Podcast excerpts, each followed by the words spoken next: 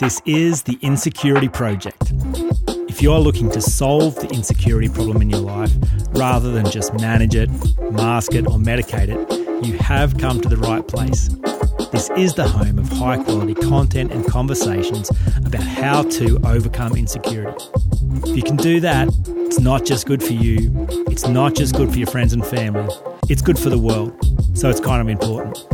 There's some work to do here, but let's go do this work together. Now, on to today's show. Hello, folks. You're on the Insecurity Project podcast with Jamin. Uh, today, I, my special guest is Michael Bungay Stanier. I, I, first heard Michael on a podcast, the Good Life podcast. Um, must have been three years ago that I heard you on yeah. that, and I was uh, super impressed. In fact, you said something that has stuck with me forever, and that was, "Look, if we could just wait a little bit longer." Uh, before rushing to advice and action, my goodness, it would improve the quality of our conversations. Um, and totally I thought, wow, hang on, who is this guy? And that that's brilliant. Uh, so I've I've uh, and, been hassling. part of why I'm uh, well, I'm just going to jump in just to say part of why I'm so excited about this conversation is the reason that we don't do that can kind of trace back to kind of ego slash insecurity stuff, which is like I'm anxious about the space that that opens up by not filling it with my brilliant ideas and my opinions and whatever it else might be. So this is a really interesting combination of what I come to in terms of curiosity and being more coach like and what you bring to the world with the insecurity project. Mm. Uh, so I, I, I, reached out to Michael uh, after I heard that podcast. Didn't really expect to hear anything back, um, but you were kind enough to email me back, and I asked if you'd be on a podcast. You said, "Oh, maybe, maybe one day. Uh, try me again in twelve months." And so I did, and then he said, "Um, yeah, maybe try, try me again in six months." And so that's began a series of emails, and and finally you said yes. So uh, wonderful to have you here. Uh, thank you so much for being part of the, the project. And thank you for being persistent. Which, by the way, for everybody listening, persistence is really, I mean, Woody Allen said it, which is like 90% of success is showing up, and persistence is an enormous part of success because I've, I've done this a thousand times, Jamin, where I'm like, I've reached out to somebody who's, you know, bigger, more famous, more whatever than I am, and didn't hear anything back the first time, didn't hear anything back the second time, heard back some wishy-washy answer the third time. And I'm like, you know what? My superpower is just nagging you. And I'm just going to nag you till I get a yes or a no. And until I get a no, I'm going to assume it's not yet a no. And okay. I love that you role modeled it on me. So thank you. Oh, good. No, I'm I'm grateful that I hung in too. Um, this is a real treat. So, uh, for those of the listeners who are not familiar with Michael's work, uh, so your book, The Coaching everybody. Habit, yeah, your, your book, The Coaching Habit, uh, ha- has been the number one coaching and mentoring book on Amazon for the last four years, which is staggering. So it is staggering. that's wonderful. Um, and and your latest book, uh, The Advice Trap, um, flows on from that and selling well. Also, I, I, love reading the quotes from that, and I see that on the socials. And so, um, yeah, you, have you've, you've done some great work in the world, and really can't wait to dive into this conversation. So. Uh, let's begin where I begin with all my guests, and that is at, at the beginning of the story because it does play such a massive part in who we become and the stories we tell. So, tell us a bit about what it was like growing up in your family, and particularly the impact uh, your parents played in in your formation years and and your belief about yourself. Sure. So I um, I'm a 52. Grew up in Canberra in Australia, Australia's national capital, and um, the eldest of three. So I've got two younger brothers, Nigel, who's 18 months younger than me, and Gus Angus, who's five years younger than me. And I showed up in the world wired to be confident. I just, I, and my parents tell the story of saying, look, we spent years waiting for Michael to finally land in the whatever and finally realize that that the gig is up and I always somehow land on my feet and go ta-da and move on. And like, we don't know where this kid comes from, because you know my parents are both lovely people, but I wouldn't say either of them are kind of strong, strongly super confident. They're modest. They're modest. so um, you know, my parents are still alive, still together. They've been married for 50, 50 plus years. Um, my dad is a really, actually, a really significant role model for me because he is a man of really deep generosity and integrity. He gives a lot. He has always given a lot. He's always served on committees and boards and volunteered. He's always doing good in this world. And um and I'm pretty confident saying he's never done a shady thing in his life. you know how so all of us, me included, perhaps have this kind of some things where you're like, yeah, that was a bit dodgy. That was a bit kind of slippery. I kind of fudged things a little bit there. I suspect my dad has never had that thought cross his mind because he always plays to that kind of um, straight line. The other thing that's interesting about my dad is he has a cleft lip and palate. So, uh, for those of you who are just listening and those you who can see me, I also have a cleft lip and palate. So, if you're not sure what that is, sometimes it's called a hare lip. Uh, when I was born, the top of my mouth was open. So, if you run your tongue around the top of your mouth, it's a kind of smooth thing. But for me, um, I've got a scar up the middle of my mouth.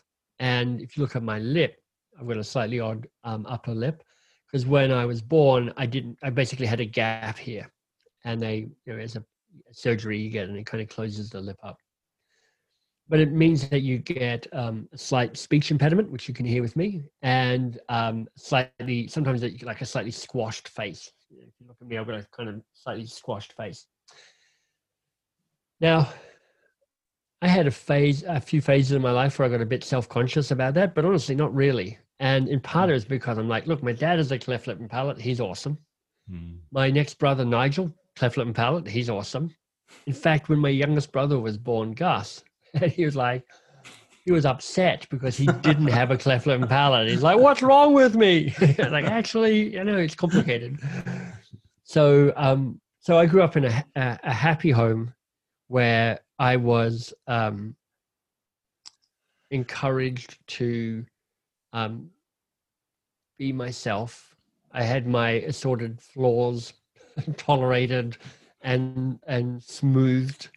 Uh, you know, growing up, I was uh, I, I, had a kind of strong drive to be a good kid. So I'd be a really good kid in school, really kind of obedient, follow the rules, be the A student, hands up, all of that. And I'd come home and totally lose it with my my mum in particular because I'm like, I've been good all day. I'm done with that now. But you know, they kind of calm me down out of that, and they calm me down around getting angry around failure and not succeeding and not being in control. So it's a long, Jamin, long rambling answer, but um, I had a, a, a benevolent childhood, great parents, brothers I really like and love. Um, and um, mostly being able to express and grow and practice the things that I'm good at, like uh, reading and writing and playing sports and stepping into leadership opportunities. I was able to do most of that. Wow, that's a lovely story, and it is. And- I, I appreciate how how many good cards I have got dealt in life. Mm. I mean, honestly, you know, even I mean, let's start with privilege, right? You know, straight, white, tall, ridiculously good looking, overeducated, all that mm. sort of stuff. So I get all of that. And then I have the good luck to have a really stable, caring family that allowed me to flourish. I'm like, how can I'm, I'm I kind of got set up for a pretty amazing life. Hmm. Um, so, so tell us a bit about what happened next as you grew into the world and became the person you are today. And um, obviously, success wasn't handed to you. Um, I'm, I'm, curious as to where insecurity showed up for you along the way and how it how it stopped you at different points and what happened in that process. Yeah, you know, um, if I think about insecurity, um, I like maybe maybe this is true for every teenager. You know, when you're a teenager, you're like you're pretty self conscious about everything. And I was self conscious. I went to a boys' school, so okay at school, but you know, with girls and all that sort of stuff, I was like, ah, I don't know, how does that work? Um, and uh, you know, when you're a teenager, you're also kind of more self-conscious about appearance. Maybe you're always self-conscious about appearance, but you know, you're like, I need to be, I need to look this way, and I didn't look that way, so I was a bit self-conscious about that. But you know, Jamin, I um,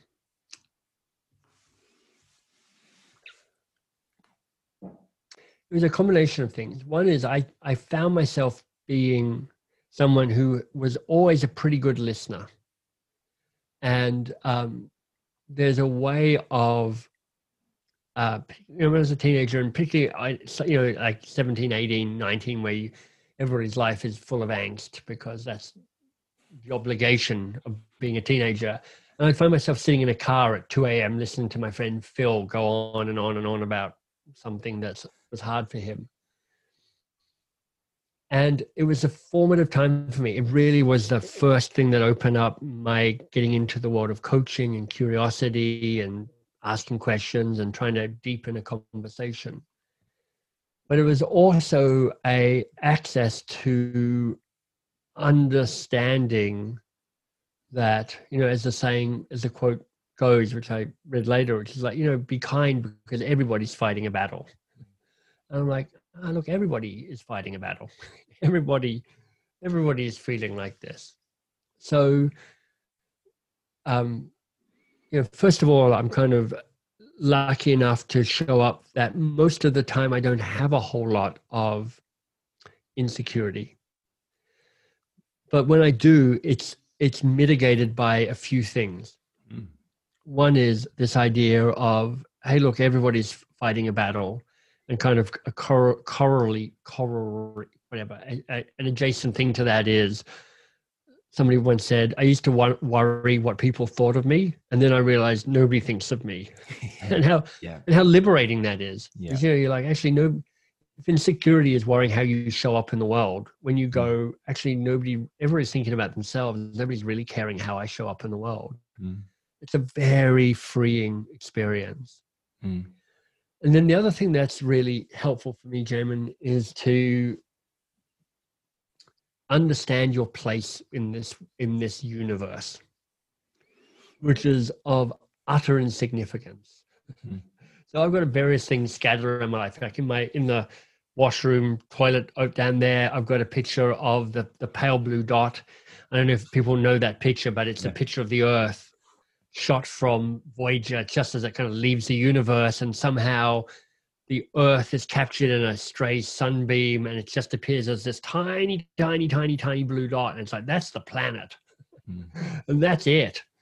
And um, you're reading bill bryson's book a short history of nearly everything and he has this metaphor which is like if you stretch your arm out from tip to tip that represents the, the six or seven billion years that the earth has been around humankind has been around as long as the clipping on your t- on your fingernail. Hmm.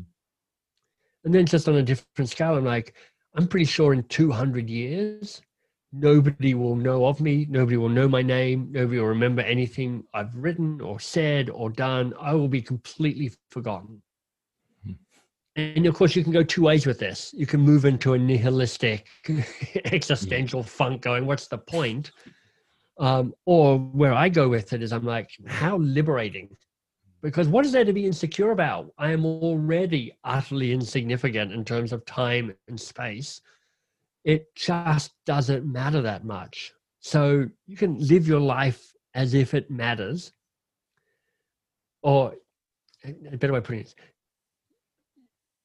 it's it's it's like the it's the paradox and the tensions of a good life, which is like live your life like it utterly matters. You've got to squeeze squeeze it for all you got and know that it utterly doesn't matter. Mm. And that for me is a formula that allows me to not get plagued by a whole lot of self-doubt and insecurity because I just go, you know, it's like, here I go, it's my one shot. Mm. You know, somebody once described life as a, a line and it's all black there's this tiny bit of white that's life and then it's all black again. That's it. It's like you're you're you're basically irrelevant. How how wonderful. Yeah. Anyway uh, that was a bit of a soapbox. no that, that sorry. that is profound and i'm i the way my brain works is I, I want to deconstruct the um, what you just did there because that's worked for you, and if it's worked for you, it could work for anyone. Um, so I, have got two tattoos on on my legs. It's the first time I'm I'm 41 this year, and I finally got some tattoos, and I've got the Excellent. word the word power written uh, on my left shin, and the and the word grace written on my right. Beautiful. And it's kind of just exactly what you described. Live as though I'm a powerful son of a bitch. I can do anything. Like it's an extraordinary gift to be a human being. Don't ever imagine that I right. couldn't do or have or be whatever I want. Um, but but I'm no one really. Like I can't make the sun come up. I couldn't work out how to make it rain in the drought. So I so just this insignificance and this um, you know powerlessness really yeah. connected all life around. So that that language, that story told, that that um yeah, that's that's such a, a powerful way of thinking about that same idea. Um, yeah, one of my one of my favorite authors is a guy called Peter Block. He's in the mostly writes around organizational design and change and, and the like. But he's got quite a a philosophical background to the stuff that he does. He's kind of very existential. And he says, when he thinks about his organizational work, it's about giving people responsibility for their own freedom. That's a, another one of those paradoxes, those mm. tensions. Yeah.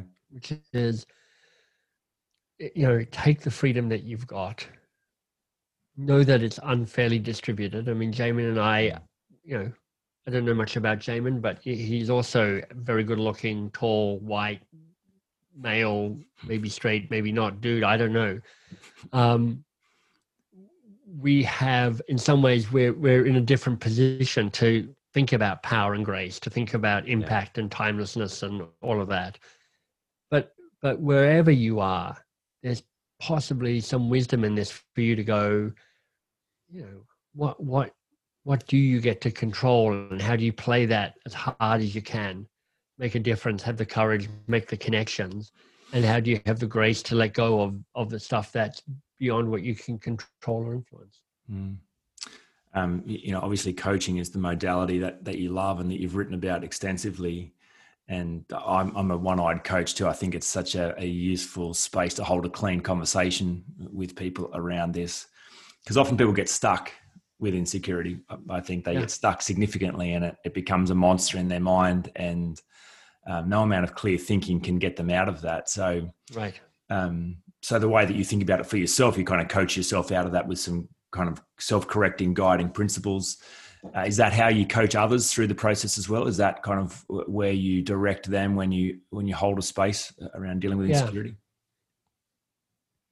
Um, from a bunch of those things that I have, like the, the, the pale blue dot in the bathroom, like on my screensaver, I have you know, a different picture shows up from my background on my desktop every day. Sometimes it's uh, a picture of the sun and Venus tracking in front of the sun and this tiny thing, or a picture of the of the of the universe. You got these tiny little dots, and they're like each one of those is a universe, like the Milky Way or like the bristlecone pine, which is 4,000 years old. So I've got, I've got a bunch of things that are talismanic around time for me, mm-hmm. time and space. But, you know, some people are like, that's amazing. Some people are like, I don't get that at all. I'm like, sure.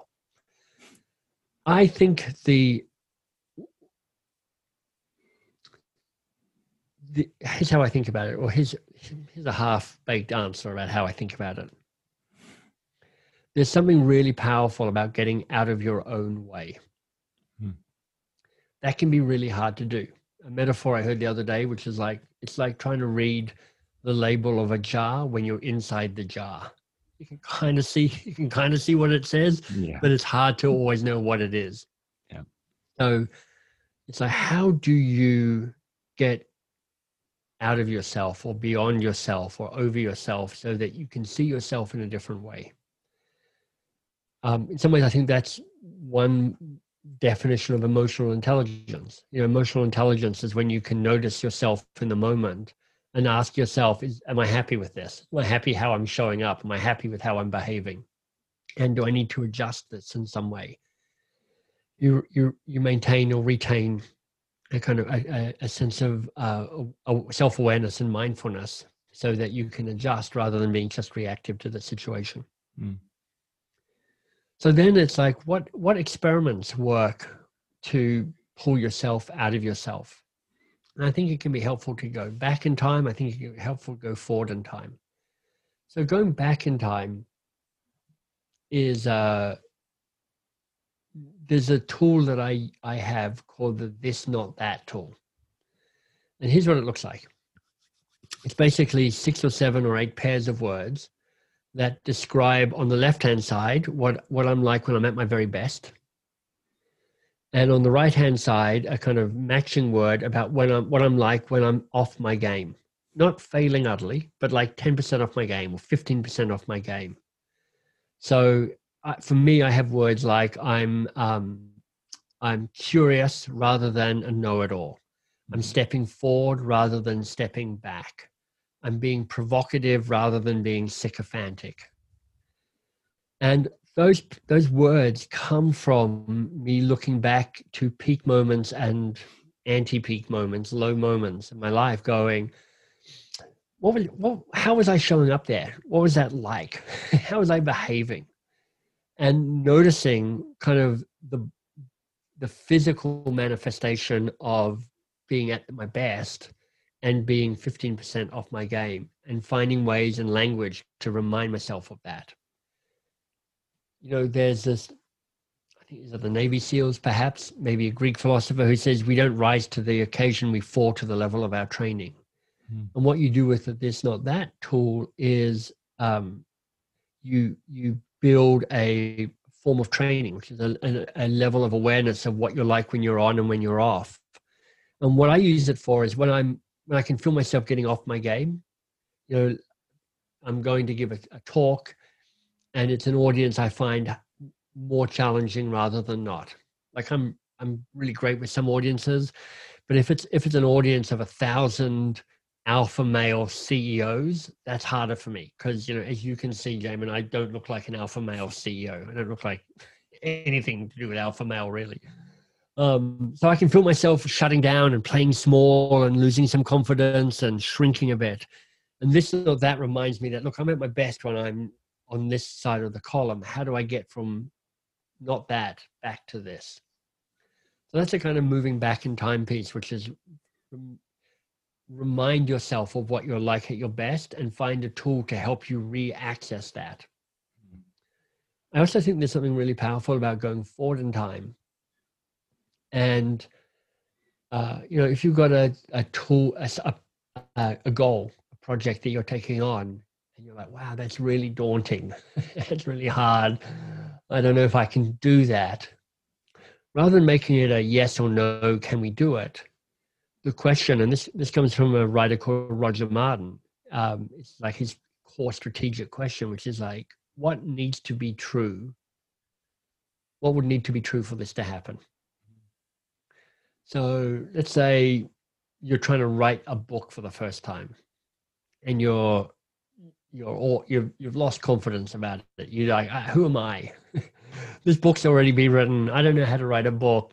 And it's like, okay, let's go to the future. What needs to be true for you to be able to commit to and have a go at writing a book? And there can be something really powerful in that question to kind of get beyond the the the struggle of the moment to kind of go i'm working back from success in the future. How do i then get clear about what i can and can't do as a result of that? Um, yeah that's that's fantastic. Uh, very useful because like i love the way that you're talking about insecurity and even your own experience of insecurity because i don't think it's common um, i would say for most people overcoming insecurity is very very difficult and and I would say most people don't even imagine they can live free from it. So just manage it instead. Um, I I like you. I've I've definitely had moments where I've been limited by insecurity, but but it is not a thing that stops me. And and there are a bunch of tools and ways I think about it as well. Um, so, so there's a couple of things that I just want to ask you about in terms of how I think about this and, and get your thoughts. So, yeah, it seems to me that the heart of the problem of insecurity is that it, it's simply an issue of your own opinion of yourself.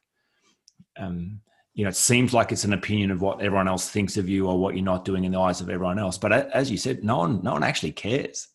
uh, like, I, I can, I, I love running, and uh, I was at uh, at a, a run um, last year, and uh, there's a woman that came up to me after the run who I barely know, and I said, "Oh, how, how'd you run?" She says, "Oh, look, you know, I ran terribly. I've I've put on five kilos, as you can tell, and I, my time was 30 seconds off what it should have been. It's just I'm really embarrassed by my performance." And she was so worried, and I'm like, A, I don't really even know who you are. B, I certainly can't tell if you put on five kilos." see you ran 30 seconds slower than the time what how would i care about any of that yeah like it just was so stark in her mind everyone cares reality no one cares so this idea of if you can just see it's simply a problem of your own opinion of yourself i think you can do some good work then in in taking care of that um, so I'll, I'll, ask another yeah. question secondly, but let me let me hand over to that one. Is that does that ring true for you in terms of uh, where well, the problem lies? It, it, certainly rings true as a, a strong possibility. Um, you know, I I have written as my kind of automatic sign off on my email, and you will have seen this in our mm. exchange. Mm. You know, blah blah blah. You're awesome and you're doing great. Mm. It drives my mum crazy because it's not grammatically correct. like, wow, you're so American now. I'm like, I'm not, mum. Just, but I, I I would say on a daily basis, I get somebody writing back saying, "Thank you. That's so nice to hear." Yeah and it's just it's uh, you know it's just built into what I send out to people. In part because I know there's a, a bunch of people who hear that and kind of melt a little bit. It softens that in inner critic, which uh, can be so harsh. Um, you know, there's a terrific book which Jamie you probably know called um, what's it called? Tame your, Taming Your Gremlin, and uh, by a guy called Richard somebody, I think. And effectively it, it manifests that inner critic which we all have. Naggity nag nag you're not good enough blah blah blah. We just it's it's ongoing diminishing conversation and it, it asks you to effectively draw it to make make it external something really powerful about making our internal stuff external that's why writing down and journaling can be so helpful um, and as soon as you manifest it, it loses some of its control over you. Mm. So I think it plays into what you're saying, Jamie, which is like we tend to think it's about other people not respecting us. In the end, it's actually our own stories we tell about ourselves. But then again, if you can pull that out and look at it and go, here's the story I'm telling myself. You know, is that true? Is that yeah. is that really true? That's language from uh, uh, Byron Katie. Um, and her, her, her stuff is called the work and it can be helpful um, you start thinking to yourself oh, yeah it's interesting it sounds so true when it's in my head when i bring it out mm. i can see that it's it's partially true but not the whole truth mm. and, and, this is why uh, awareness is so useful because it turns out every time you look at this stuff it, it gets diminished it doesn't make yeah. sense it's just these stories that go unexamined that become bigger and stronger um, yeah, I, I find the stories, I, I call the stories fractal, meaning the more you work on them, they they change in intensity, but they keep the same shape. Here's what I mean by that. Okay. The patterns I work on, my kind of stuff that is the edge of my growth, it's it's been the same forever. it's the same damn patterns that I keep working. But as soon as I'm I kind of conquer one version of it, it shows up in uh, a different way, but fundamentally the same pattern. So I will be working for the rest of my life on stuff around freedom and control. Mm. I, I, I don't want to be pinned into a corner. Um, I, I do, and I don't want to have control. It's just, it's an endless manifestation. It just shows up differently. So the more you work on it, the faster you recognize it, the more you can forgive yourself to go, look, this is part of what it means to be human is to have these patterns that you're working on. Your job is to do the work, keep working the patterns, and not to let them get in your way. Absolutely. So, uh, why do you think coaching is so useful for doing that work? Well, I suspect a big part of it is it's an externalization. Mm. You know, it's just you give your spouse self space and permission to put it on the table and go mm. here here it is yeah and and honestly i think 80% of coaching is that. Yeah. Just I'm now giving you space and permission to do talk about and do this thing. Hmm. And you know, the next 20% that takes you from good to great is learning tools and techniques and other stuff. But just that externalization, which says at a fundamental level, you're saying you're worth investing in to yourself. Hmm. Part of the is part of the journey. Hmm. That's great. Uh, this the second question I really wanted to ask you, and I've gone away from my notes. Sorry, sorry to do that, but not sorry, Sorry. because That was uh, that was always going to happen. of course. um, so one of the ways I think about th- the world uh, and the, the challenges in the world, I think the rate of technology is advancing um, astronomically. In fact, I was listening to a podcast this week that said the first people who will live beyond 200 years old are already born. Um, Amazing. you know, that just that just blew my mind. Uh, all kinds of technology with artificial intelligence. Had another conversation with a company who are building uh, robot coaches, um, wanting to model the world's best coaches. Uh, Oh yeah, yeah. with, the, that's with, the, definitely happening. with the intention of putting coaching um, available to everyone in the world. Um, which Oh, is, it, is- it'll it'll be on it'll be on Siri in like three, a year or three years or five years. You'll go, hey Siri, can you coach me? And Siri will go, sure. And then Siri will go, so what's on your mind, Jamin? And you'll go, well, blah blah blah. And Siri will go, right. So what's the real challenge here for you? And you'll go, oh, blah blah blah. It's a yeah, it is so much of coaching is a structure and space. Hmm. It doesn't require any kind of weird touchy feely magic black boxness. It's the discipline to ask some powerful questions and the discipline to answer them deeply. and not to get in the way, and Yeah. which is the big challenge for coaches, for human coaches, to to bring their their own neediness or their own wanting to the space. Um, Yes, true.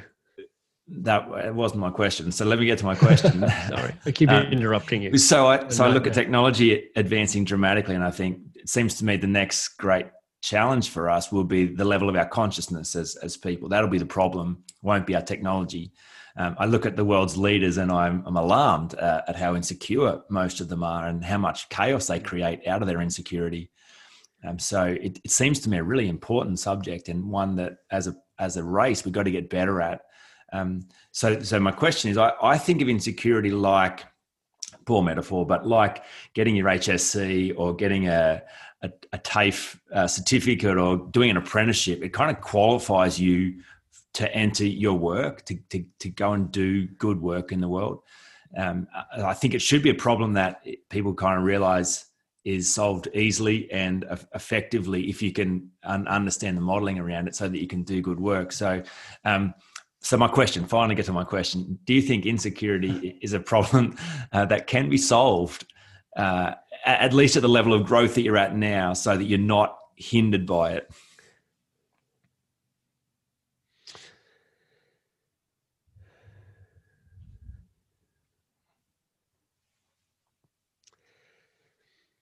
I wonder if the framing of the question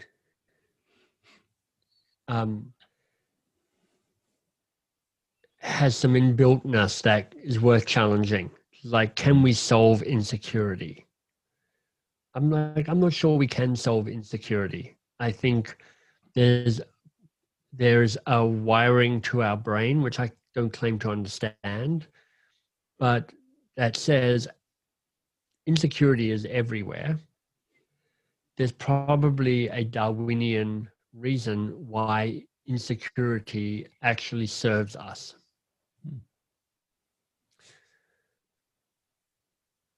There's a way that insecurity. Uh, okay, so James, totally riffing here, Right. making making stuff up as I go. This is so But- good. if you go um, look the danger of humankind is we assume that we're gods on earth because we feel you know we have we have everything. We have conquered the planet. Hence environmental destruction blah blah blah there's an argument to be made that humility is what opens up an opportunity for humility, which opens up an opportunity for a sense of groundedness and awareness of your strengths and your non strengths, your weaknesses. What when when insecurity doesn't work is when it's um, when it cripples the potential of who you are. Mm. Where it does work is when it works in balance with your securities, where it says, look, we are a complex mess of interaction. Mm. If you have no insecurities, you might be a psychopath. Yeah, sure. but if you have insecurities and maybe I'm collapsing insecurity into just you know human flaws. Um, knowing knowing that you are inherently flawed but uh, but somehow perfect at the same time. Mm. and you can see i love these kind of these paradoxes. You're flawed but perfect. You're, you, you everything you do is matters immensely. It matters not at all. Um, I don't think the I, I don't think it's about curing and you know solving insecurity. I don't think it's a I don't think it's a I don't think it's a bug. I think it I I think it can be a feature. Mm. But I'm not sure I'm not sure how, but I can see how a lack of insecurity just creates destruction. I don't know. Does any of that land? Yeah, it, it does land, and, and, I think about that. Um, you know, got a friend who's a who's a superbike racer, and if he were to say, "Oh, I broke my leg, I can't race tomorrow," Jamin, do you want to sub in for me? If I wasn't insecure about that, um, there'd be a problem there. You know, if I didn't go, no, who I can't, I'm not good enough. Yeah, of course you're not good enough. You've never raced a bike. You'll crash. You'll kill yourself, and if not someone else. So, I right. think that's how I would think about that. Um, however, I, I watch I watch beautiful, inherently good, intelligent people have these messy stories in their in their head of lack and limitation that cripple them, and I think I'm not sure that that has to be like that. I'm not sure that's part of, um, yeah, the design that must remain. I think that's unnecessary suffering. So, I, you know, we could reconnect to that Roger Martin question around what needs to be true. Mm. And we're like, what are we after here? Like, what needs to be true for people to fully express potential in a way that furthers themselves and humankind and the planet? Uh, it could be that people, you know, it could be that the I don't know what the answer to that is, um, but it might be that the answer to that is our insecurities become a source of self growth and learning and humility and generosity and kindness. Mm. Maybe. Yeah.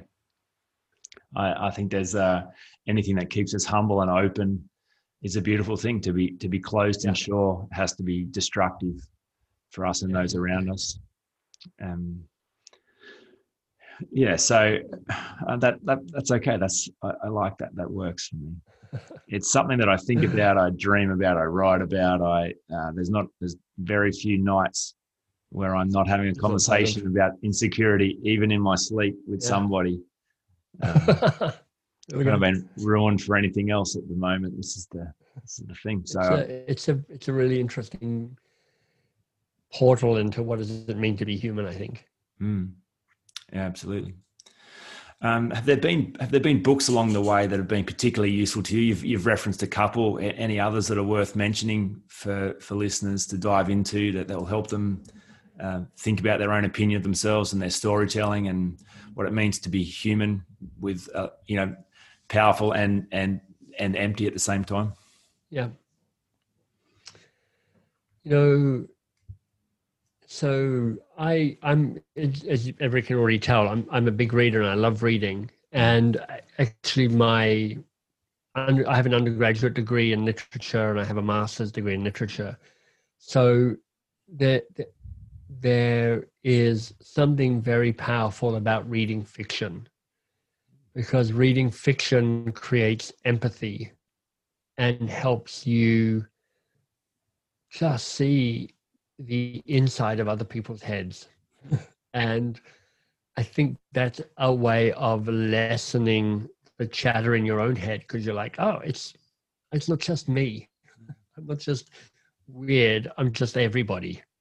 Um, you know, it's I notice as when I'm uh, speaking or presenting, and I can say things like, "Do you ever have this moment when?"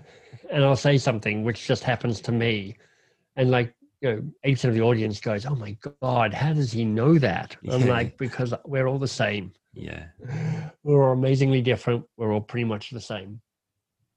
So I, I think you know if if there's a way of you finding fiction that really you love, and there's so much so many different types of fiction you know some people love ya young adult literature because it's got great plots and great characters and it's got a rip roaringness to it some people are like i like the russian i like dostoevsky and tolstoy because it's long and it's dark and it's bleak and it's like you know you're kind of looking at the the soul of mankind you're like okay so different strokes for different folks um, but in terms of building confidence and compassion, you know, I think it's just something that you have to come at sideways. It's it's rarely useful in my experience for somebody to go, just be more confident. I'm like, like I hear you shouting, but it's just not shifting anything in me. And so a book that's like, you're amazing, let's go forward. It's like all that's all that drives me nuts about the self-help genre, of which I'm part, is it's like it's all a bit too shiny and a bit too happy, and it's when coaching is at its least good. I think it often has that kind of like everything's sunny and be good and be bold, and it's all a bit too much. So you could definitely, you know, look to people like I mean, Brene Brown is the, the writer of the moment around her stuff around shame and vulnerability, and and normalizing that and surfacing it and making it part of our conversation. I think, um, yeah, that's probably where I point to is go to yeah, Brene sure. stuff. Hmm. Um, speaking about fiction, do you tell stories when you coach? Do you do you share examples? Let me tell you a story about someone or something as a way of bringing fiction into the coaching experience. Not a whole lot. Um, when I'm coaching, I'm really continually trying to ask myself what is best in service to the person I'm coaching mm. with. And it's a it's a really slippery thing because there's ways that you can just get in your own kind of I'm doing look at look at me being a brilliant coach. look at me performing here yeah. Look at me showing off my wisdom and my skills and my knowledge and whatever it might be. And it can be quite seductive and quite slippery.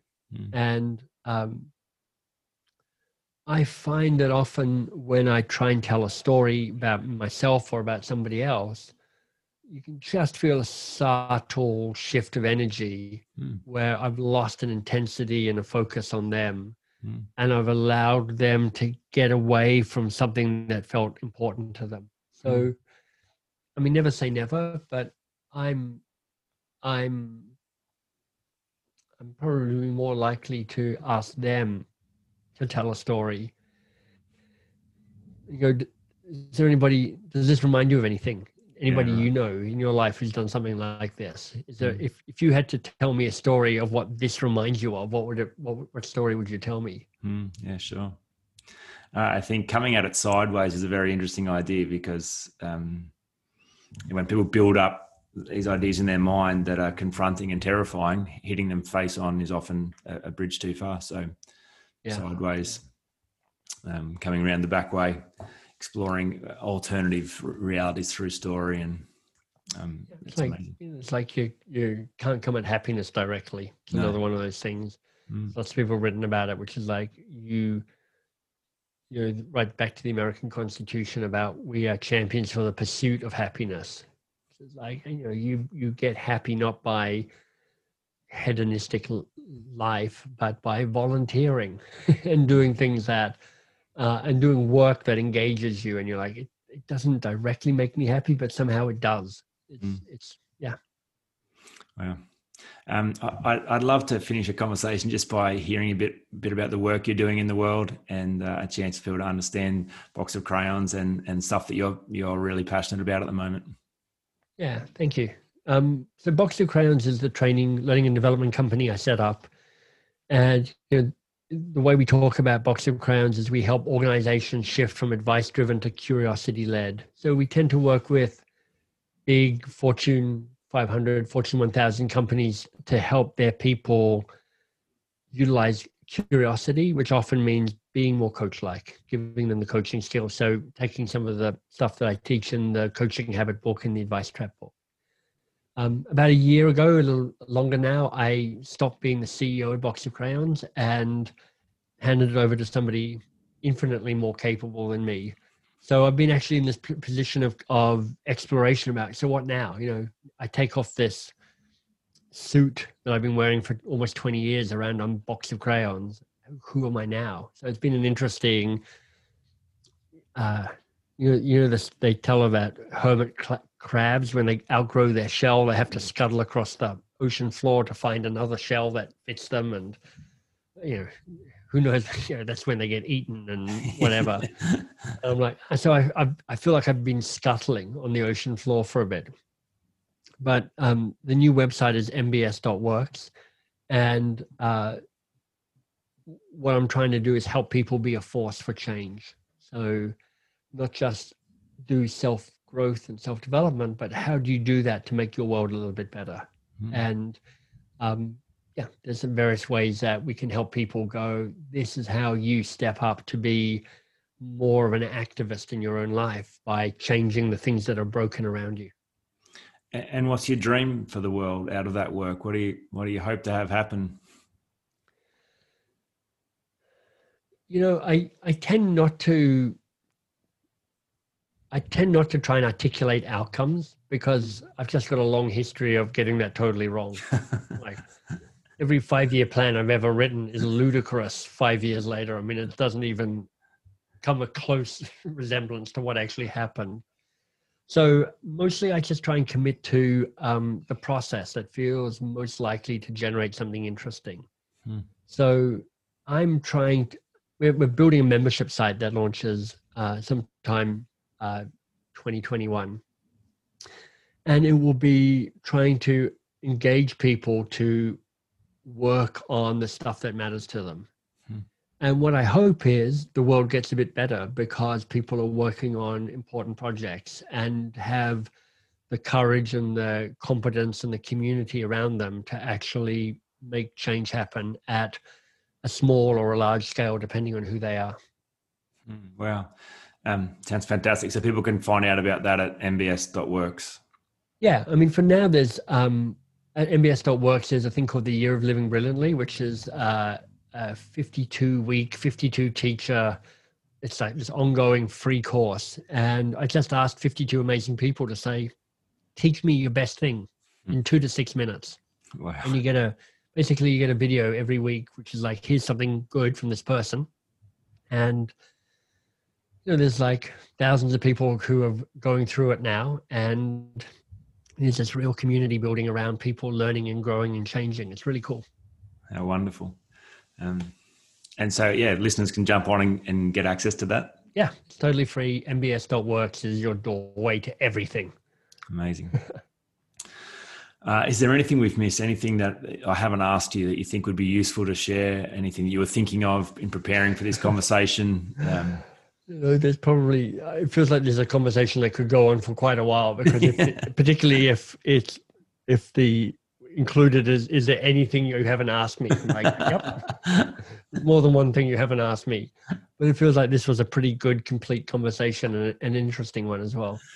I agree. Um, i'm very grateful for the conversation. It's been it's been very useful for me. I, i'm sure the listeners will find it useful as well. Uh, thank you so much for your time and your generosity and i'm glad i was persistent so we'll sign off there. And uh, perfect. Thanks again. Yeah, thanks, Jamin. You've been listening to the Insecurity Project. The aim of the game is to show up to life unhindered by doubt, fear, and insecurity so that you can be at your best where it matters most. Now, if you're ready to begin the work of becoming unhindered in your life, the Unhindered Short Course is an eight part video series designed to help you do exactly that. And at only $99 for a limited time, it's an offer too good to refuse. For more information, go to theinsecurityproject.com